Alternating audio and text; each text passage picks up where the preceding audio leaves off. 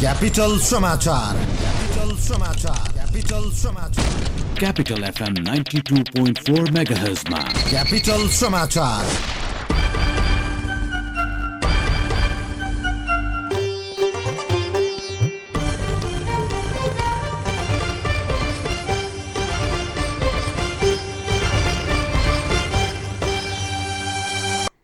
नमस्कार। मध्याह बाह्र बजेको क्यापिटल समाचारमा स्वागत छ। उपस्थित छु सितासमा सुरुमा मुख्य समाचार। नेकपा एकता कार्यदलको बैठक बस्दै कार्यप्रगतिको रिपोर्ट तयार गरी सचिवालयलाई जिम्मा लगाउने तयारी। राष्ट्रघाती निर्णय गर्नेहरू कारवाहीको दायरामा आउनुपर्ने नेकपा नेता भट्टराईको भनाई एनसेलबारे सर्वोच्चको निर्णय सम्मानजनक भएको दावी। आइएसले कब्जा गरेको क्षेत्रलाई छिट्टै मुक्त गर्ने अमेरिकी राष्ट्रपति ट्रम्पको भनाई। सिरिया र इराक आइएस नियन्त्रित क्षेत्रमा अमेरिकी सेना परिचालन। र आठौँ राष्ट्रिय खेलकुद प्रतियोगिताको मिति तय गर्न राखेप राखेपको बैठक बस्दै। ल हेर त यो पालि नै फेल भएछ। के गरेर खान्छ सय तैले? पढाइ छैन खाडी नै जाने भइस् त। पढाइ नभएर के भो त? सिप चाहिन्छ खान र लाउन। अनि देश र विदेशमै काम पाइने। एस्काभेटर तालिम सिक्न जानुपर्छ सिटिई द्वारा सम्बन्धन प्राप्त। निजी क्षेत्रको एक मात्र आठ वर्षदेखि सञ्चालित construction equipment training and service centre प्राली त्रिपुरेश्वरमा जहाँ दक्ष अनुभवी इन्जिनियर र अपरेटरहरूबाट प्र्याक्टिकल सहितको एस्काभेटर अपरेटर तालिम दिइन्छ। त्यसैले सिप सिक्ने किनकि सिप नै शक्ति हो। फोन नम्बर सन्तानब्बे पाँच दस अन्ठानब्बे तिन तिन तिन सन्तानब्बे पाँच दस अन्ठानब्बे तिन तिन तिन। क्यापिटल समाचार तपाईँ मोरङको radio Sarangi one one point three megahertz र पोखराको radio Sarangi ninety three point eight megahertz सहित देशभरका विभिन्न एफएम स्टेशनहरूबाट एकैसाथ सुनिरहनु भएको छ। समाचार अब विस्तारमा। पार्टी एकीकरणको संगठनात्मक प्रस्ताव टुङ्गो लगाउन गठन गरिएको नेपाल कम्युनिष्ट पार्टी नेकपाको कार्यदल बैठक आज बस्दैछ। दिउँसो दुई बजेका लागि बोलाइएको बैठकमा बाँकी विषय टुङ्गिएर जाने कि अहिलेसम्मका प्रगतिको रिपोर्ट तयार गरी सचिवालयलाई जिम्मा दिने भन्ने विषयमा छलफल हुने बताइएको छ।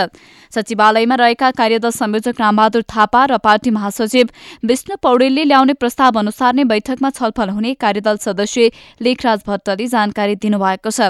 पुष मसान्तभित्र काम सक्ने गरी जिम्मेवारी पाएको कार्यदलले माघ महिना सकिन लाग्दा समय जिम्मेवारी पूरा नगरेपछि सचिवालयले दुई दिनभित्रै अपुरै प्रतिवेदन माग गरेपछि कार्यदल छलफलमा जुट्न लागेको हो।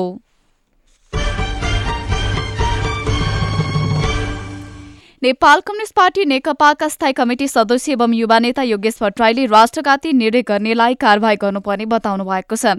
हिजो सर्वोच्च अदालतले एनसेलबाट लाभ कर असुल गर्न आदेश दिएपछि नेता भट्टराईको व्यक्ति आएको हो। आज बिहान सामाजिक सञ्जालमा लेख्दै नेता भट्टराईले एनसेलबाट पुँजीगत लाभकार असुल गर्ने सर्वोच्चको ठहर स्वागत योग्य भएको बताउनु भएको छ। नेता भट्टराईले न्यायिक नेतृत्वलाई धन्यवाद दिँदै उच्चस्तरीय न्यायिक आयोग गठन गरी विगतमा भएका गलत र राष्ट्रघाती निर्णय गर्ने न्यायिक र प्रशासनिक क्षेत्रका मानिसलाई कारवाही गर्ने बताउनुभयो। सर्वोच्च अदालतले हिजो एनसेल बिक्री बापतको लाभकर कसले तिर्ने भन्ने विवादको मुद्दामा एनसेल र मलेसियन कम्पनी एक्जिएटा दुवैले नै लाभकर तिर्नुपर्ने फैसला सुनाएको हो। सरकारी वकिल हरिशंकर गेवालीका अनुसार सर्वोच्च अदालतको आदेशपछि एनसेल र एक्जिएटा कम्पनीको सरकारलाई करिब अडतिस अर्ब रूपियाँ कर तिर्नुपर्नेछ। कर नतिरेसम्म एनसेललाई करिब सात अर्ब रूपियाँ लाभांश देश बाहिर लैजान समेत रोक लगाइएको छ। प्रधान न्यायाधीश सुरेन्द्र शमशेर जबरा तथा न्यायाधीश मेरा खड्का विश्वम्बर प्रसाद श्रेष्ठ डाक्टर आनन्द मोहन भट्टराई र टङ्कबहादुर मोक्तानको वृहत पुनः इजलासले एनसेल बिक्री बापतको लाभकर कम्पनी नियन्त्रणमा लिएर सञ्चालन गर्नुले नै तिर्नुपर्ने फैसला गरेको हो। नेत्र विक्रम चन्द नेत्री विप्लव नेतृत्वको नेपाल कम्युनिष्ट पार्टी निकटको विद्यार्थी संगठनले आह्वान गरेको शैक्षिक हड़तालका कारण आज देशभरका शैक्षिक संस्थाको पठन पाठन प्रभावित बनेको छ। अखिल क्रान्तिकारीले शैक्षिक हड़ताल घोषणा गरेसँगै काठमाडौँ उपत्यका सहित देशभरका अधिकांश निजी तथा संस्थागत विद्यालय र कलेजका पठन पाठन प्रभावित भएका हुन्। काठमाडौँका अधिकांश निजी विद्यालयले बिहानैदेखि अभिभावकलाई खबर गरी आज पठन पाठन बन्द रहेको जानकारी गराएका छन्। संगठनका केन्द्रीय कोषाध्यक्ष नरेन्द्र विश्वकर्मा सहितका विद्यार्थी नेताहरू पक्राउ परेको विरोधमा एक दिनको शैक्षिक हड़ताल आह्वान गरिएको क्रान्तिकारीका अध्यक्ष चिरञ्जीवी ढकालले बताउनु भएको छ।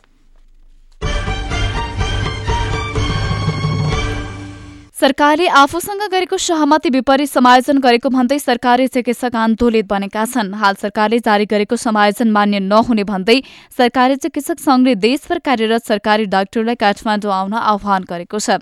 संहिता कार्यान्वयन र समायोजनको सन्दर्भमा भएको सहमति कार्यान्वयनमा सरकारले व्यवस्था गरेकाले सरकारलाई दबाव दिन सबैलाई केन्द्रमा बोलाइएको सरकारी चिकित्सक संघका अध्यक्ष डाक्टर दिपेन्द्र पाण्डेले बताउनु भएको छ। हालको दरबन्दी तेरी र संगठन संरचना अनुसार भए आफूभन्दा कनिष्ठ कर्मचारीको मातहतमा बस्नुपर्ने। चिकित्सकलाई उच्चतः अध्ययन तालिम वृद्धि विकासमा दीर्घकालीन असर पर्ने अध्यक्ष पाण्डेले बताउनु भएको छ। भौतिक पूर्वाधार तथा यातायात मन्त्री रघुवीर मासेटले निर्माणको जिम्मा लिने तर समयमा काम नगर्ने निर्माण व्यवसायीलाई कारवाही गर्न शुरू गरेको बताउनु भएको छ। सिन्धुलीको दुधौलीमा आयोजित एक कार्यक्रममा बोल्दै उहाँले विगतमा केही निर्माण व्यवसायीहरूले विकास आयोजनाको ठेक्का लिएर काम नगरिरहेको अवस्थामा सरकारले कडाई गरेपछि मात्र काम गर्न थालेको उल्लेख गर्नुभएको छ। मन्त्री महासेठले सरकारले आगामी पाँच वर्षभित्र सबै स्थानीय तहमा कालोपत्री सड़क पुर्याउन र नेपालका लागि रेल ल्याउन प्रक्रिया समेत शुरू गरिसके गरेको दावी गर्नुभएको छ।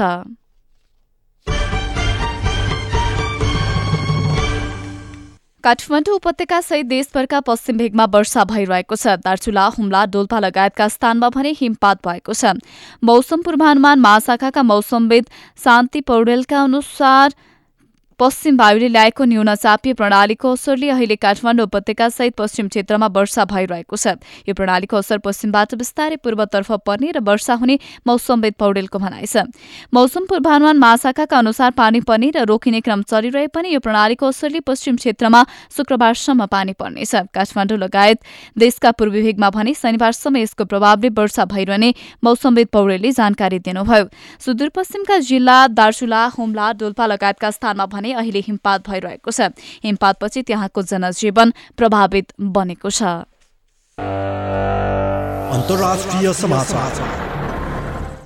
अमेरिकी राष्ट्रपति डोनाल्ड ट्रम्पले एक हप्तामा आइएसले कब्जा गरेको क्षेत्रलाई शत प्रतिशत नियन्त्रणमा दिइसक्ने दावी गरेका छन्। उनले सिरिया र इराकमा इस्लामिक स्टेट आइएसले कब्जा गरेको इलाकालाई अमेरिकी सेनाले नियन्त्रणमा लिने दावी गरेका हुन्। उनले पछिल्लो दुई वर्षमा दुई हजार वर्ग माइल क्षेत्रलाई कब्जा मुक्त गरिएको भन्दै युद्धको मैदानमा विजयी भएको जिकिर गरेका हुन्। राष्ट्रपति ट्रम्पले आफूहरूले जितपछि जित हासिल गरिरहेको स्पष्ट पारेका छन्। उनले दुई महिनामा पहिले सिरियामा जिहादीहरूलाई हराएको भन्दै त्यहाँबाट अमेरिकी सेनालाई फर्काउने घोषणा यसअघि नै गरिसकेका छन्। वासिङटनमा अमेरिकाले अगुवाई गरेको गठबन्धनको बैठकमा राष्ट्रपति ट्रम्पले सिरियामा अब आइएसको केवल अवशेष मात्र बाँकी रहेको दावी गरेका छन्।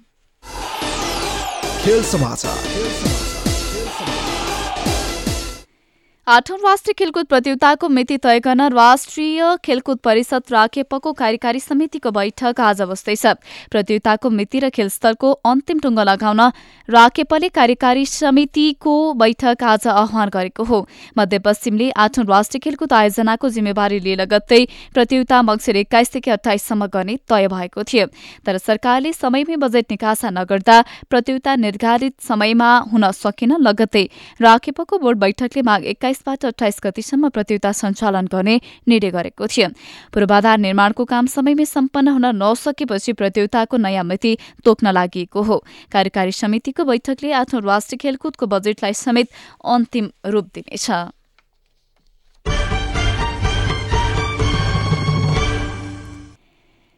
घरेलु टोली अफ्रिका दक्षिण अफ्रिकाले पाकिस्तान विरुद्धको तीन खेलको टी ट्वेन्टी क्रिकेट सिरिज जितेको छ। गैराती भएको अन्तिम तथा तेस्रो खेलमा पाकिस्तानसँग सत्ताइस रनले पराजित भएपछि दक्षिण अफ्रिकाले सिरिज दुई एकले जितेको हो।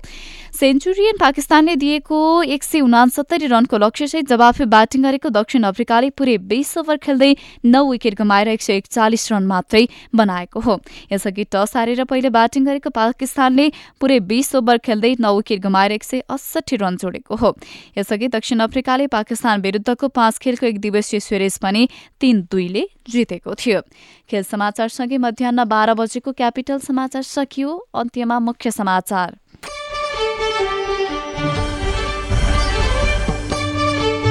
नेकपा एकता कार्यदलको बैठक बस्दै कार्यप्रगतिको रिपोर्ट तयार गरी सचिवालयलाई जिम्बा लगाउने तयारी। राष्ट्रघाती निर्णय गर्नेहरू कारवाहीको दायरामा आउनुपर्ने नेकपाका नेता भट्टराईको भनाई एनसेलबारे सर्वोच्चको निर्णय सम्मानजनक भएको दावी। आइएसले कब्जा गरेको क्षेत्रलाई छिटे मुक्त गर्ने अमेरिकी राष्ट्रपति ट्रम्पको भनाई सिरिया र इराक आइएस नियन्त्रित क्षेत्रमा अमेरिकी सेना परिचालन। र आठौँ राष्ट्रिय खेलकुद प्रतियोगिताको मिति तय गर्न राखेपको बैठक बस्दै। हवस् त अहिलेलाई क्यापिटल समाचार यही सकिन्छ। हाम्रो अर्को बुलेटिन दिउँसो एक बजे हुनेछ। सितास्तमा बिदा हुन्छु। नमस्कार।